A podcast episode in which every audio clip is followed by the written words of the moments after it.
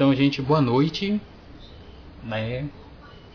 Estamos começando mais uma aula do nosso querido programa de sala. E aí, é a, a gente está dando continuidade ao o, aula anterior, né? Que a gente parou no entusiasmo. E aí, a gente vai agora partir para a parte da inspiração. Espera aí.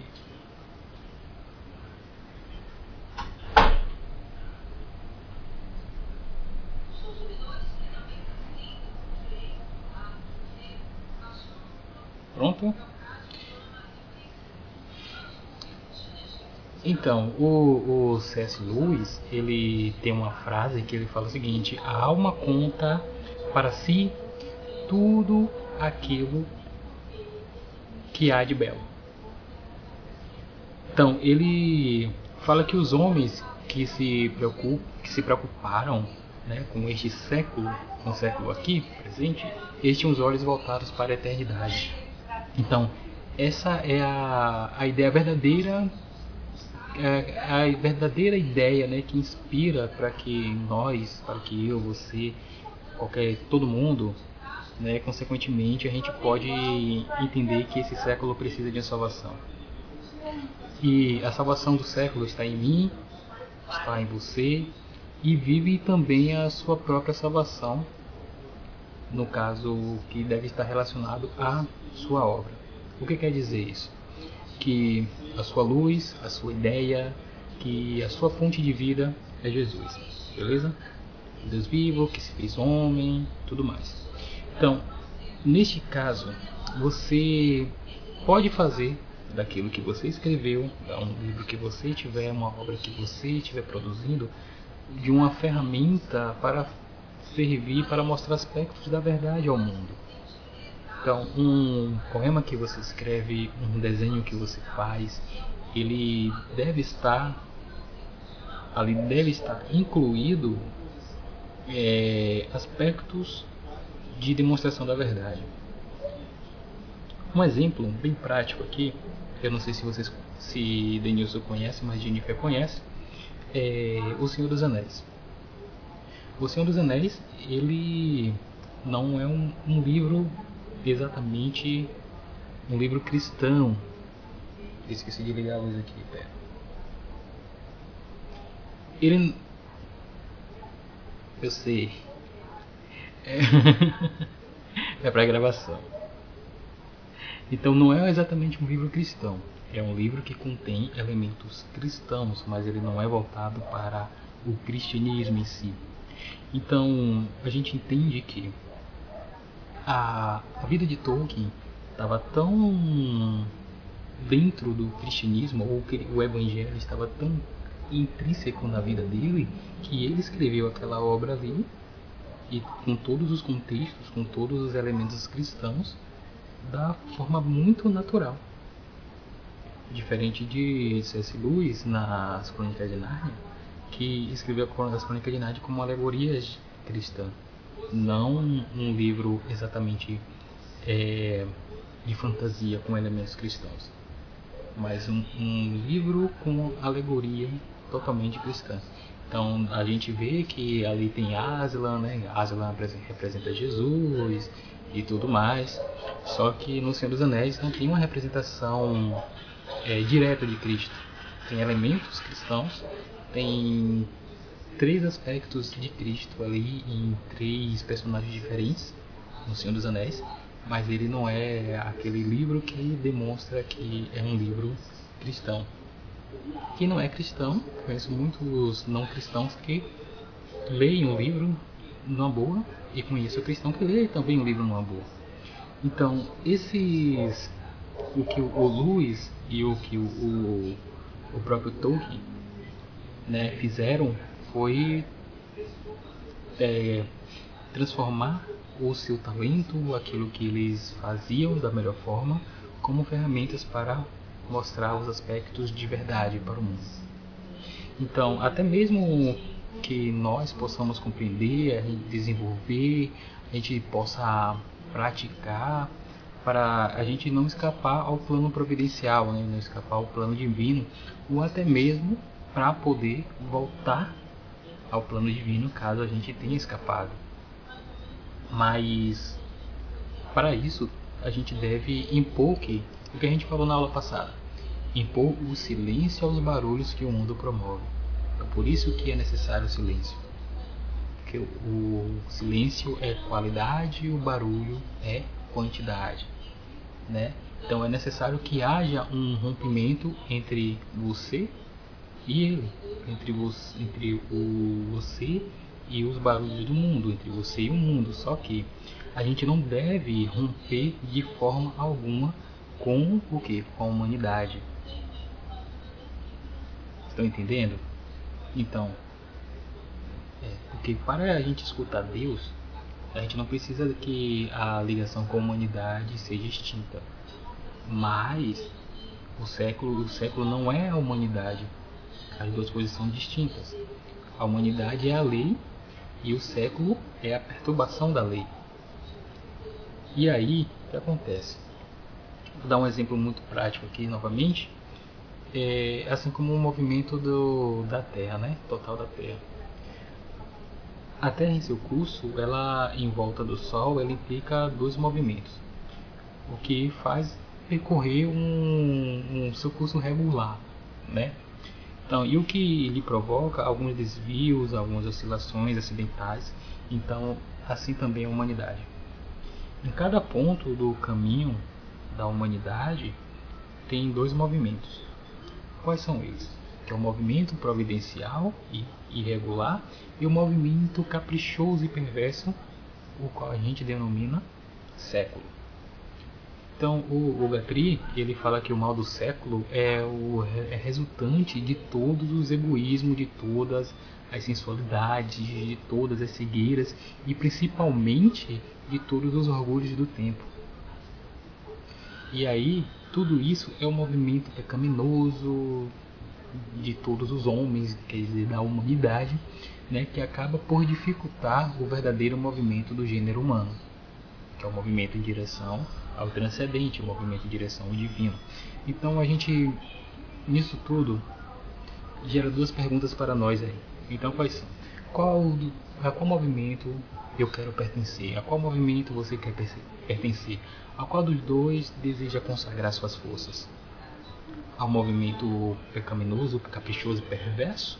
Ou ao movimento providencial e regular? Então, por isso que é interessante a gente vencer o movimento falso, aquele movimento que a gente chama de século. Então, é necessário a gente romper com o século, mas não romper com a humanidade. No caso, a gente deve unir-se à humanidade e ao mesmo tempo unir-se a Deus. E praticamente quando você se une ao século, você está indo contra a humanidade e também contra Deus. Então, de fato, a primeira coisa que, que se encontra a alma, a, que encontra, que a alma, a alma que encontra, desculpa, que se retira para estar com Deus, é o amor pela humanidade. Então, é aquela coisa que a gente falou. A gente tem que ter o silêncio, né? E somente no silêncio a gente vai conseguir escutar Deus. E, no silêncio, e esse silêncio é necessário para. Esse rompimento é necessário para que haja silêncio e esse contato com Deus. E quanto mais a gente tem contato com Deus, o nosso amor pela humanidade acaba aumentando. Porque Deus ama a humanidade. Não ama os pecados e todas as coisas que a humanidade faz contra que lhe desobedecem. Mas quanto mais a gente vai andando próximo de Deus, a gente vai nutrindo amor pelas pessoas, amor pela humanidade. Então, uma coisa que. Oi, pode falar.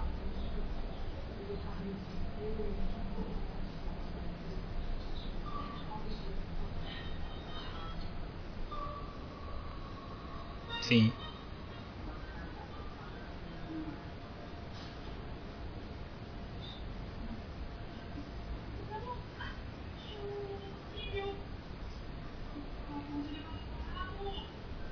Sim.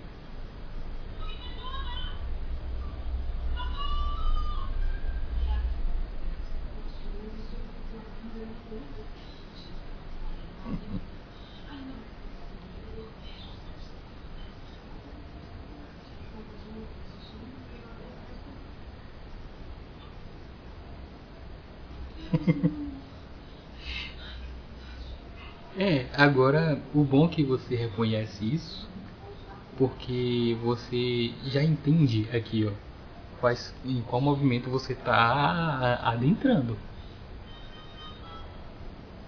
Entendeu? Olha, olha as coisas aí.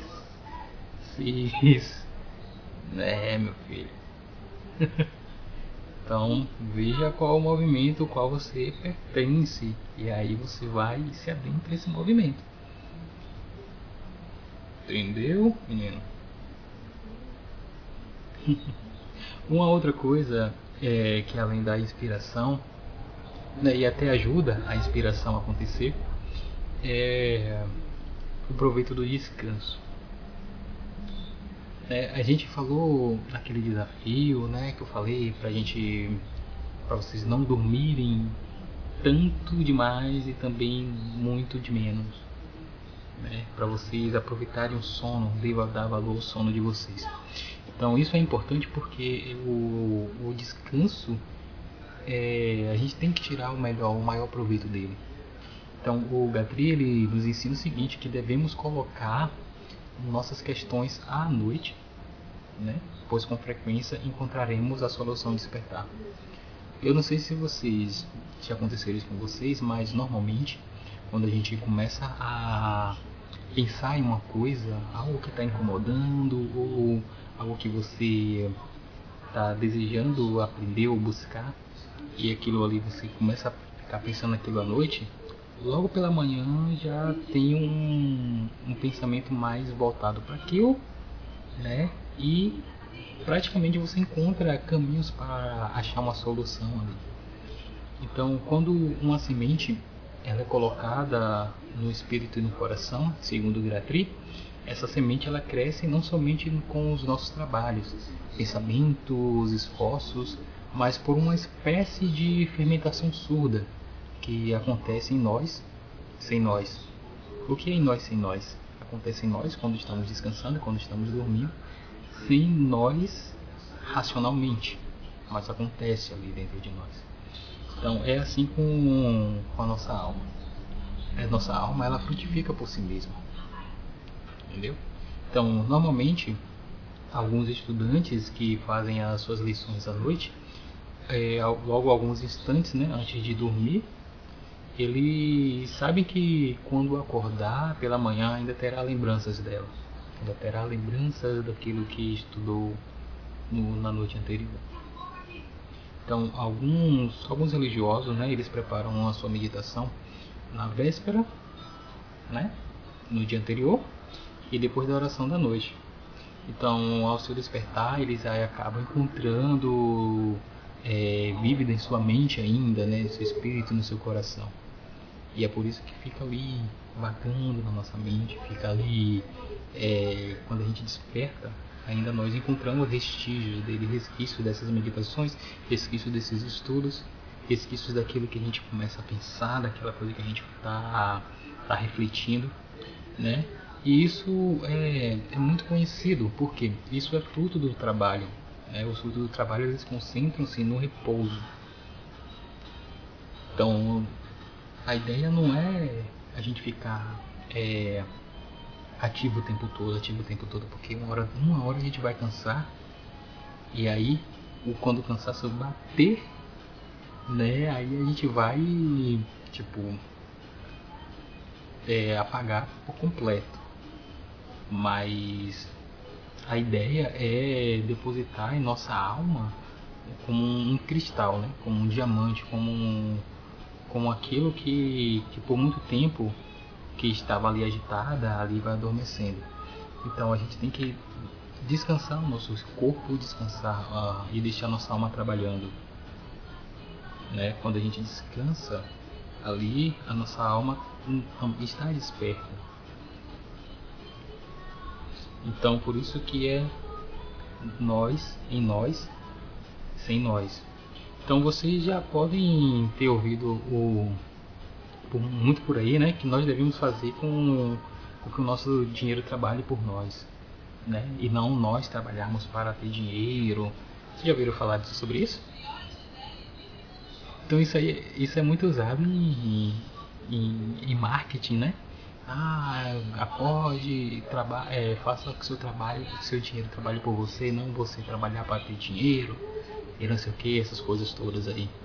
Então é assim que, só que é assim que a gente, que a gente funciona praticamente. É assim que a gente deve fazer com o nosso tempo de descanso. É que o nosso tempo de descanso trabalha por nós. Né? O nosso sono ele trabalha. Então a gente deve prepará-lo à noite para o seu trabalho. A gente deve descansar de fato. Então, portanto, a, a utilização da noite a gente deve respeitar. Né? A gente deve respeitar, deve ter respeito pela noite, a gente deve ter um respeito pelo nosso descanso, deve ter um respeito pelo nosso próprio corpo, porque é uma questão prática, né? Porque uma coisa é certa nisso tudo aí. Quando o dia inteiro termina pelo prazer, a gente entende que o dia inteiro resulta no vazio, né? O repouso, ele é irmão do silêncio. Então a gente tem tanto tempo, tanto pouco tempo para repouso, quanto pouco tempo para silêncio. Então a gente muitas vezes acaba se tornando estéreo mais por falta de repouso do que por falta de trabalho. Então, o repouso é a vida que se recolhe e renova-se em sua fonte. O repouso para o corpo é o sono, né? E todos sabem o resultado da sua falta. Vocês sabem quando vocês. Estou suando demais aqui. Mas vocês sabem o, o, o, o que resulta, né? Quando vocês estão acordados há muito tempo. Tem muita gente que fica de mau humor, muita gente fica chato demais e o corpo pesa. Mas se o, o, o, o a gente não tiver descanso, uma hora, uma hora a gente quebra. Né? E se o repouso para o corpo é o sono, o repouso para a alma é o que? É a oração. É o contato de é o contato com o transcendente, é o contato com Deus, é o contato com o divino. Porque a vida da alma, a vida do intelecto e do coração, elas se recolhem e se renovam em Deus, que é a sua fonte. Né? Então, a gente observa muitas coisas que a gente faz, a gente é cheio de trabalho, às vezes a gente é cheio de coisa para fazer, mas a gente não observa que o sono ele é importante. Tem muita gente que acha que dormir é perda de tempo, que eu não sei, eu não sei como tem gente que consegue dormir duas, três, quatro horas por noite e acordar muito bem no, no dia seguinte, né? Mas é, tem gente que consegue isso. Tem gente que, se dormir menos de 8 horas por noite acorda já estressado, sabe? Mas a gente tem que dar dar importância não somente ao nosso trabalho, mas também ao nosso sono. Então, a, a nossa vida ela deveria ser feita de trabalho e também feita de repouso. Porque, assim, como o dia, os nossos dias, eles são compostos de manhã e de noite, então a gente pode trabalhar durante aquele período pela manhã e deixar a noite para descanso. Mas aí você pode falar, ah, mas eu estudo à noite, trabalho pela manhã, estudo à noite. Mas mesmo você estudando de manhã ou trabalhando de manhã e estudando à noite, você tem que entender que você precisa de repouso. Então, chegou do, saiu do trabalho, foi direto para a escola ou para a faculdade, quando chega em casa, revisa aquilo que aprendeu na escola ou na faculdade e descansa.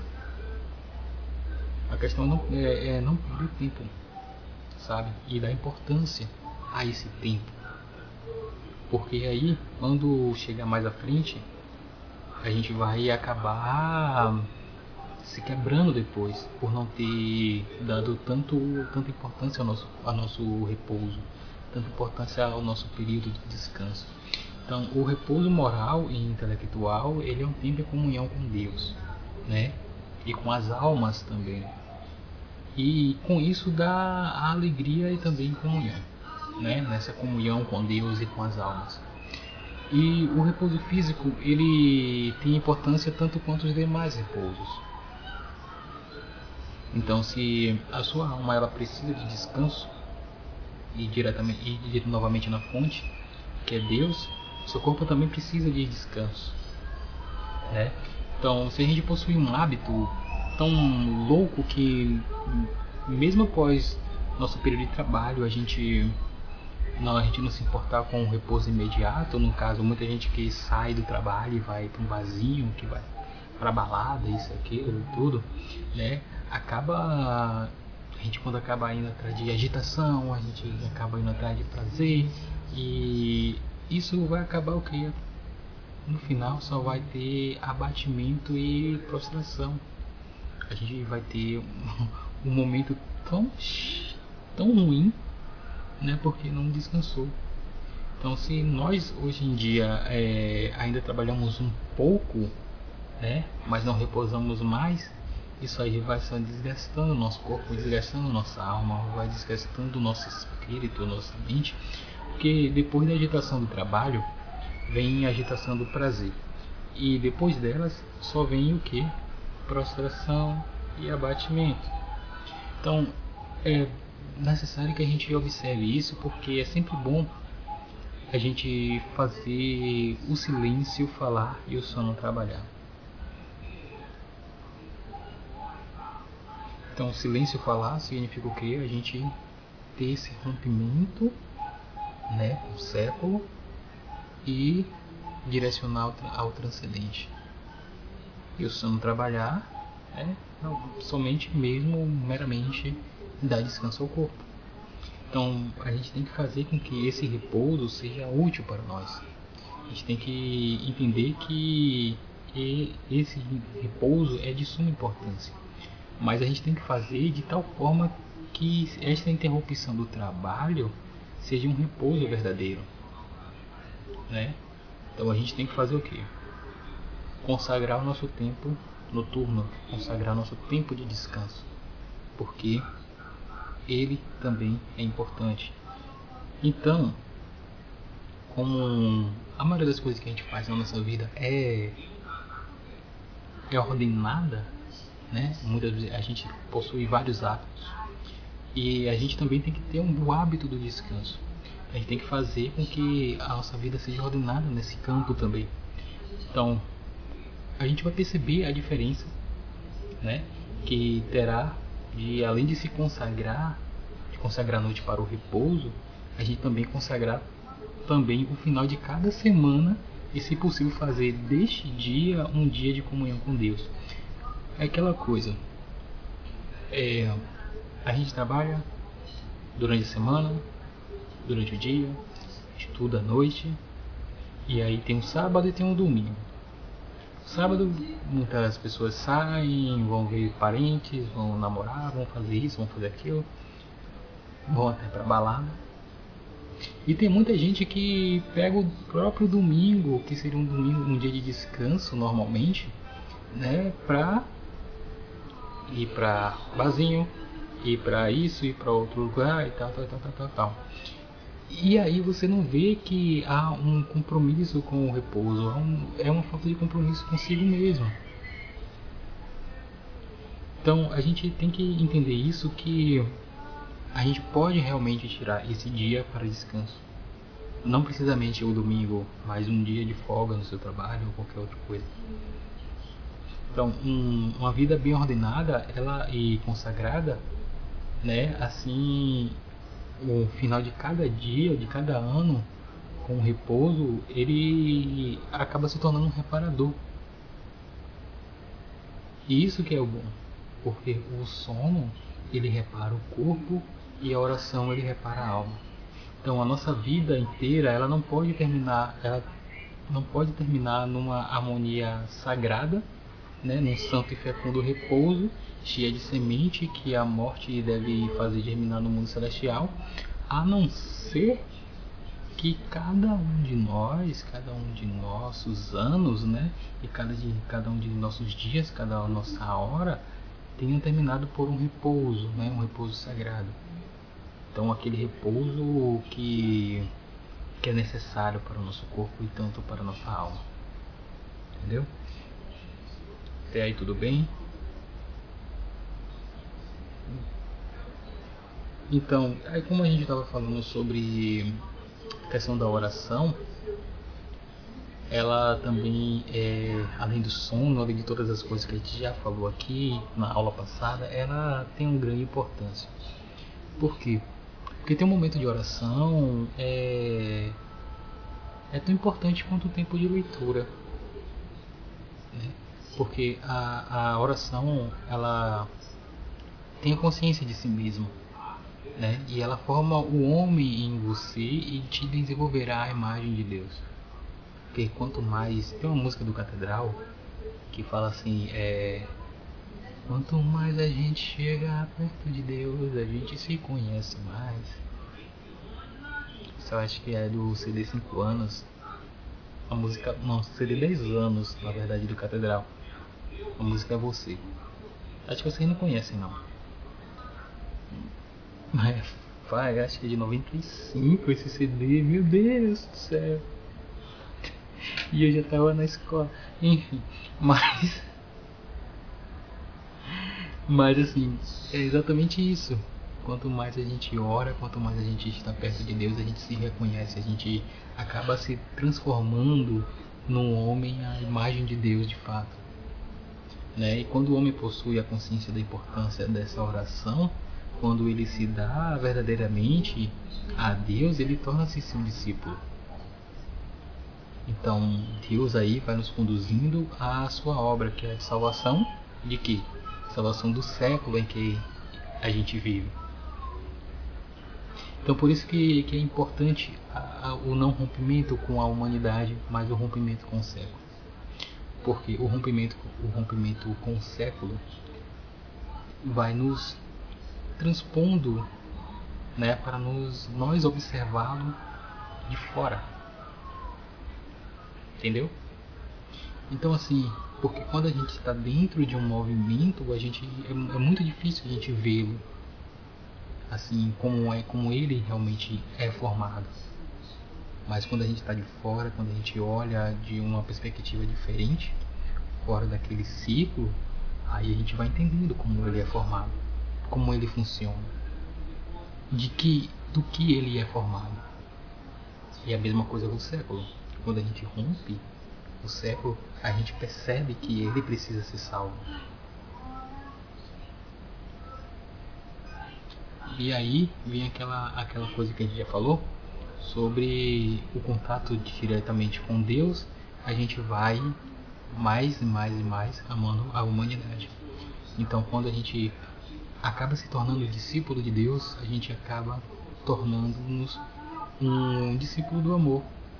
Né? Alguém que esteja apto a amar a humanidade e alguém que esteja apto a querer salvar o século. Mas ah, como é que eu vou salvar o século? Aí voltamos às primeiras coisas que a gente falou aqui na aula. Você vai voltar ao século com aquilo que você sabe. Ah, mas eu não sei escrever, eu não sei cantar, eu não sei isso, eu não sei aquilo. Mas aquele talento que você tem, aquele dom que você tem, aquilo que você sabe fazer, ele pode servir de ferramenta para a salvação do século, para o reino de Deus. Tem, tem um livro chamado Proibido a Entrada de Pessoas Perfeitas e o, o escritor, o autor, ele fala o seguinte, que em uma determinada igreja tinha pessoas que não cantavam, tinha pessoas que não dançavam ou faziam qualquer tipo de de atividade eclesiástica, né? Mas teve pessoas ali que reconheceram o seu, entre aspas, dom, que era de levar pessoas buscar pessoas nas suas casas e levá-las para a igreja e fazer o caminho inverso, né? Levar as pessoas da igreja para suas casas. Então, ah, mas isso não é um talento. Mas isso é uma função. Uma função de grande importância. Porque tem muita gente que não vai para a igreja porque com preguiça de ir, ou porque é longe demais, ou porque não tem como ir. Então, uma pessoa que se dispõe a, a fazer esse favor, né? Ela está ajudando sim também a salvação do céu. Então, o, com essa questão da oração, com essa questão da, da, do amor à humanidade, Deus vai nos inspirando com paixão, amor, vai nos inspirando compreensão por aqueles que ainda não o conhecem. Então isso só vai fazer com que nós, com que o homem, né, tenha mais sabedoria, como se sabe mais como agir para com os demais, para com as outras pessoas. Então é necessário que você deseje tornar-se um operário do reino de Deus, né?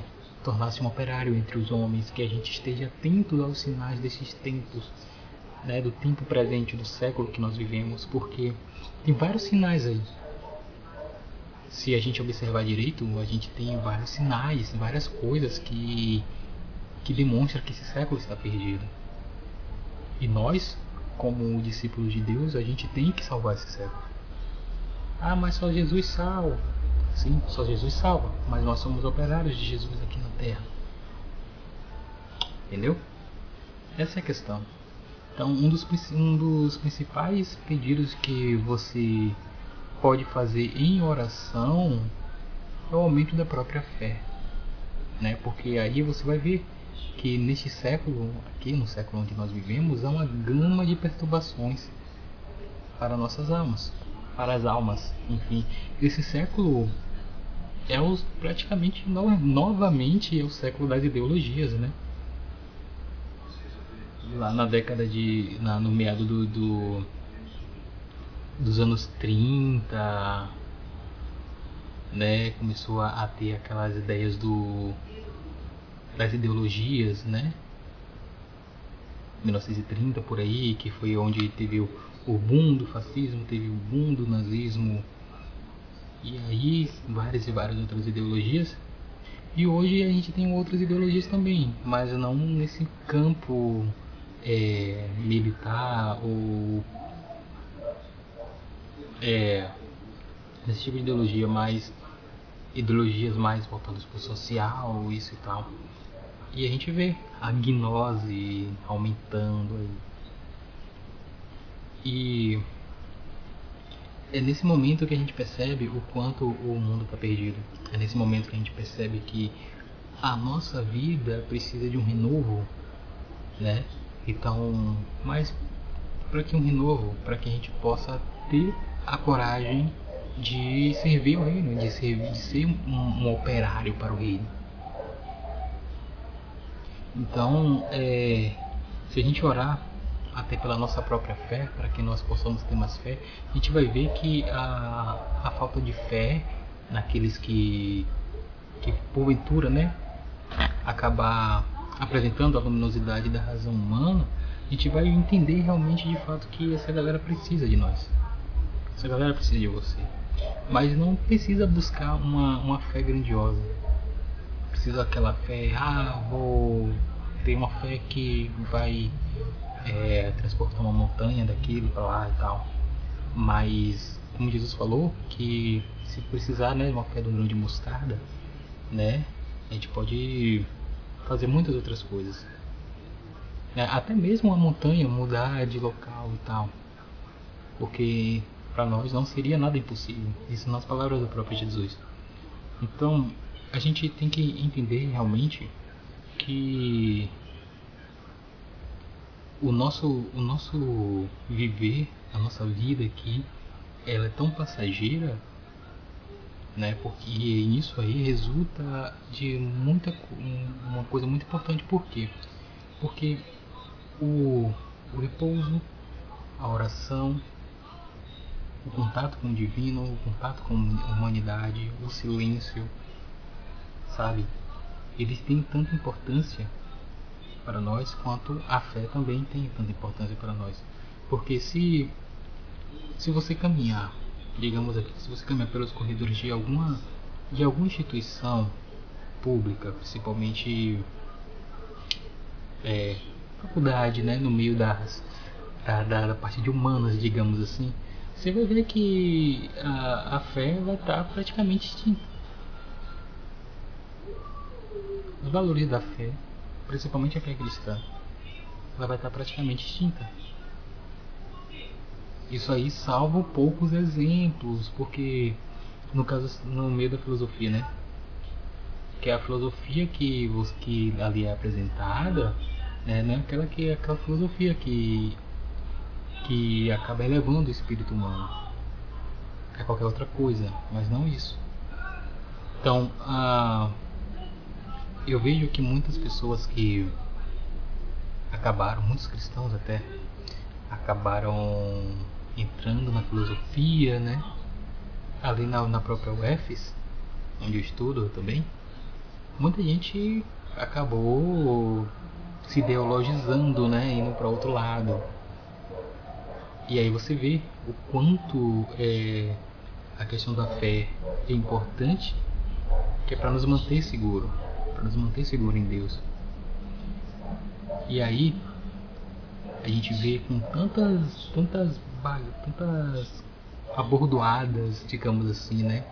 Que a gente recebe de um lado, a gente recebe de outro lado. Isso aí vai nos inclinando para perder a fé.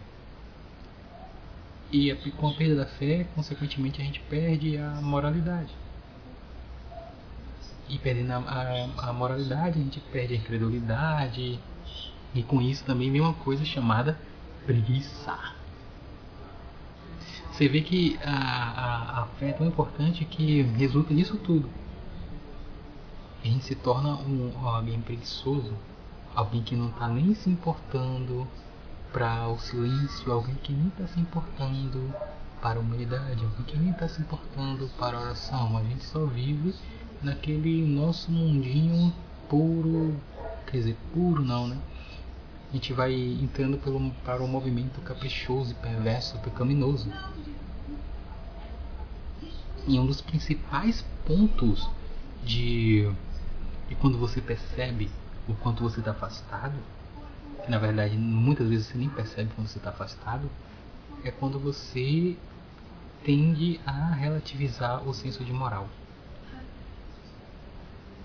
Ah, mas Deus isso, Deus aquilo, né? mas a, a, o cristianismo, ele é isso, ele é aquilo, muita gente vem falando mal do cristianismo, só que esquecem que o cristianismo ele é um pilar da, do ocidente, né? E sem esse pilar, o ocidente seria praticamente um cadáver sem alma. Um corpo sem alma. Seria um cadáver fedorento.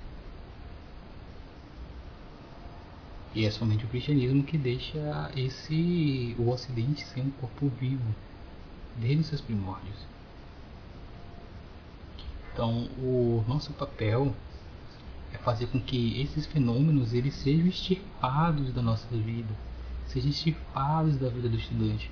É isso que eu tento fazer isso comigo, fazer isso com vocês também, ajudar a que toda essa coisa, né, esses essas coisas todas aí venham nos fazer estagnar. Quando a gente começa a estagnar, a gente começa a ver a vida com, com outros olhos. Com olhos perversos, com olhos de preguiça, com olhos que, ah, não vou mudar nada não, porque o mundo vai se acabar mesmo. Então a gente precisa quebrar esse círculo, né? Que acaba formando, não formando filósofos ou formando é, pensadores, mas a sua maioria é uma fábrica de sofista, né? E infelizmente a universidade pública ela é expert nisso. Então a gente aprende o que é o sofista, a gente aprende qual é a qualidade do sofista, a gente aprende que a filosofia é a busca da verdade, mas quando a gente entende, na verdade, quando a gente não entende, começa a pensar em outras coisas, a gente acaba virando aquilo que a gente é, prometeu ser contra, né? A gente acaba sendo sofista. Então, o que a gente pode fazer com isso tudo? A gente não pode, a gente pode deixar que essa decadência continua e que tudo isso que o mundo se perca ou a gente ou a gente tende a a voltar esse pessoal para a luz, a ajudar a voltar para a luz, né? Se, se vocês perceberem, é, a filosofia, se você perceber que na filosofia uma decadência, isso ocorreu por causa da falta de fé. Então, se a gente reerguer uma e a outra ao mesmo tempo, vai ser uma pela outra. É. Se a gente erguer a filosofia e a fé ao mesmo tempo, vai dar certo. Porque será que, que a gente não compreende, gente, que, que a filosofia sem a fé, ela acaba se esterilizando, ela não funciona para nada, ela é, é exaurida e, e ela só, só ocupa pensamento de professores, né? Professores que não estão tá nem aí para vocês também, professores que não estão nem aí para fé. E é por isso que muitas instituições, principalmente no meio de humanas, filosofia, é, história, tá repleta de vazio. Aquela coisa, né? O pessoal acha que, pessoal de humanas, pessoal, principalmente o pessoal de humanas, acha que que é de boa, que é isso, que é aquilo, mas acaba achando que são livres, né? Mas não estão livres de jeito nenhum.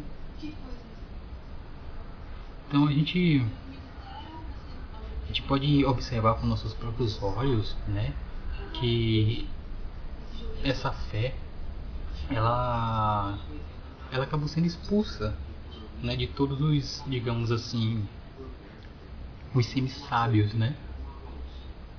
E até mesmo dos ignorantes, né? Eu falo semi-sábios porque não pense. Se você for sábio, você realmente, se você fosse sábio, você realmente estaria dando valor à fé, dando valor à oração, dando valor ao transcendente, ao divino, a Deus. Mas não. Então, pelo preconceito secular, né, de que a filosofia e a razão da são contrárias à fé, a gente vê muito isso. Certa vez eu, eu compartilhei algum, um post do Contra os Acadêmicos no meu Instagram e aí veio um, uma pessoa falando, né? Ah, contra os acadêmicos, achando que era contra os, as pessoas da academia, né? As pessoas da universidade. E aí eu expliquei, né, o que era e tal, mas não é contra os acadêmicos, não é que eu seja contra os acadêmicos, ou que as pessoas sejam com os pessoal da página seja contra os acadêmicos. Mas é um livro do Agostinho que fala isso, isso, isso, isso, isso. E aí ele fala, mas isso não é fé?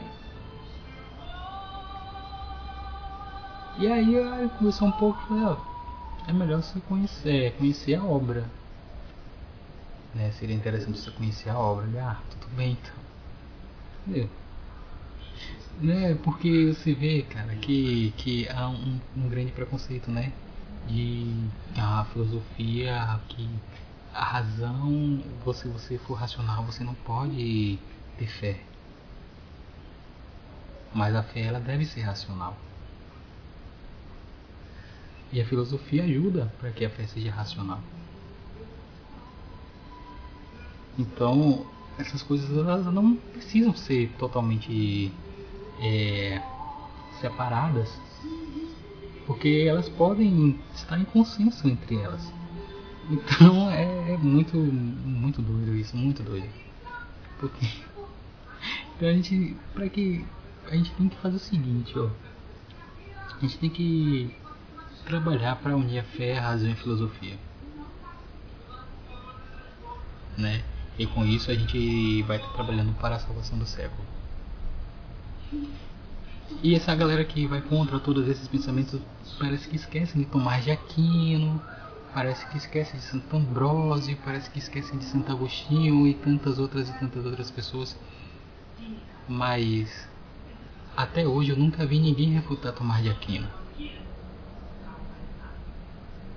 Eu nunca vi ninguém refutando. Parece que ele sabia realmente que poderia acontecer. Ah, alguém pode me perguntar isso.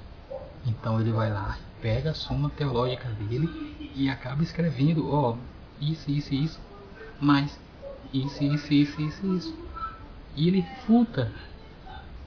Sabe? E isso que é incrível. Então, eu nunca vi. Vocês já viram alguém refutando Tomás de Aquino? Ou alguém falando, falando mal já, mas refutando não. Então se. é, vai passar a conhecer. Então assim, é bom mesmo. Se não entrar no, nos esquemas de Marilena Chauí, você vai acabar conhecendo. graças a Deus, graças a Deus. Falando em Marilena Chauí, ela tem um vídeo que ela diz que o os filhos pertencem ao Estado. Oh. Os filhos não pertencem aos pais. Os filhos pertencem ao Estado. Hum. Hum. Isso lembra alguém com um bigode pequeno no meio da cara. E... né? Ah, a gente não precisa de você. Por que não precisa de mim? Ah, seus filhos já pertencem ao partido. Uh, enfim, né? Mas deixa lá.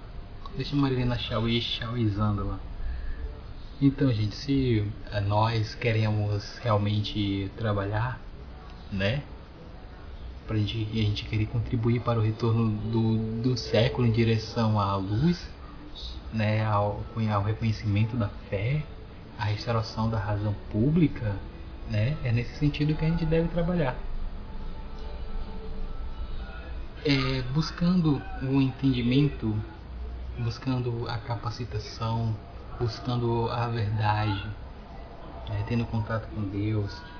Então, nada aumenta tanto a, a verdadeira capacidade do espírito do que um coração ardente. Então, se você tiver um coração ardente pela salvação do, do, pela salvação do século, você vai ver o quanto de, de melhoria que você vai ter. Então, o espírito ele acaba crescendo quando faz calor na alma. Olha que bonito. Né? E o, o, o, os pensamentos eles são grandes quando o coração se dilata. É a mesma coisa quando os nossos olhos, quando a gente observa uma coisa que a gente gosta ou alguém que a gente gosta, a nossa pupila dilata, né? Então isso aí dá. Você já, já se entrega logo. Ah, tem aquela menina ali que eu gosto. Aí o olho fica. Hum. o olho chega, ó. aumenta na hora. A pupila dilata parece que saiu do oftalmologista. ai, ai. E a mesma coisa com o nosso coração, né? O pensamento ele acaba se engrandecendo, se tornando grande quando o nosso coração se dilata. E também uma coisa que a gente não deve esquecer, já são 8h21, já está acabando a nossa aula aqui, tá? Então a gente. Uma coisa que a gente não deve esquecer é que a gente também não devemos jamais consagrar essas coisas todo o seu tempo. Mas o que é isso? A gente não deve entregar, nos entregar, né, totalmente a essas coisas ao todo o tempo. Porque a gente deve reservar um momento também para Deus e também para escrever. Então, a gente não deve lutar sempre. Tem um, um, um uma frase que é o seguinte, acho que é do C.S. Lewis, que ele fala, peraí, deixa eu, eu pegar aqui para não falar besteira. Eu postei lá no MyUtube.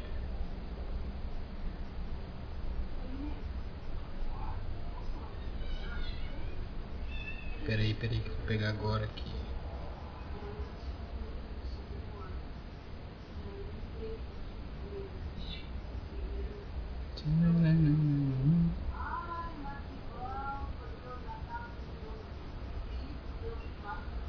Coisa rápida, rápida, rápida. Eita, tosse no meu ouvido. Sim, aqui ó, ele fala o seguinte: um homem não pode defender a verdade o tempo todo. É também preciso que haja um tempo para que possa alimentar-se dela. Então, a gente não pode também colocar todo o nosso tempo para defender a verdade. Uma coisa que, que acontece muito com, com alguns cristãos progressistas até é que esquece desse momento de se alimentar da verdade. Porque estão ocupados tentando defendê-la. E quando a gente está sempre na luta e a gente não para para descansar, para se alimentar, a gente acaba se enfraquecendo, né? Não é isso que acontece? Quando a gente trabalha demais, não descansa, né? A gente acaba se enfraquecendo. Por isso que, que pedreiro, por isso que peão é, bate aquele prato de feijão com arroz cheio de coisa é para poder aguentar o, o, o tranco. Então, eles entendem realmente que precisam se alimentar, que precisam comer bastante para poder é, dar, dar, dar continuidade ao trabalho deles, para finalizar o dia tranquilamente. Então, é isso mesmo que nós devemos fazer. A gente deve é, se alimentar da verdade, lutar pela verdade, mas não o tempo todo lutar. Beleza? Então a gente tem que prestar atenção e ver se essas nossas lutas está tomando todo o tempo que seria consagrado para Deus ou se, e seria também para escrever. Então, reflitam sobre o tempo em que vocês estão é, gastando, sobre a as coisas que vocês querem, as coisas que vocês desejam, aquela luta pela verdade, a defesa do século, a defesa da humanidade, desculpa, e pela salvação do século. Então vocês têm que entender que é necessário que haja esse contato com Deus, a importância da fé, a importância do repouso. E aí vocês vão ver o quanto, quanto a sua vida, o seu dia a dia estará melhor. Beleza? Tem, um, tem alguma dúvida aí?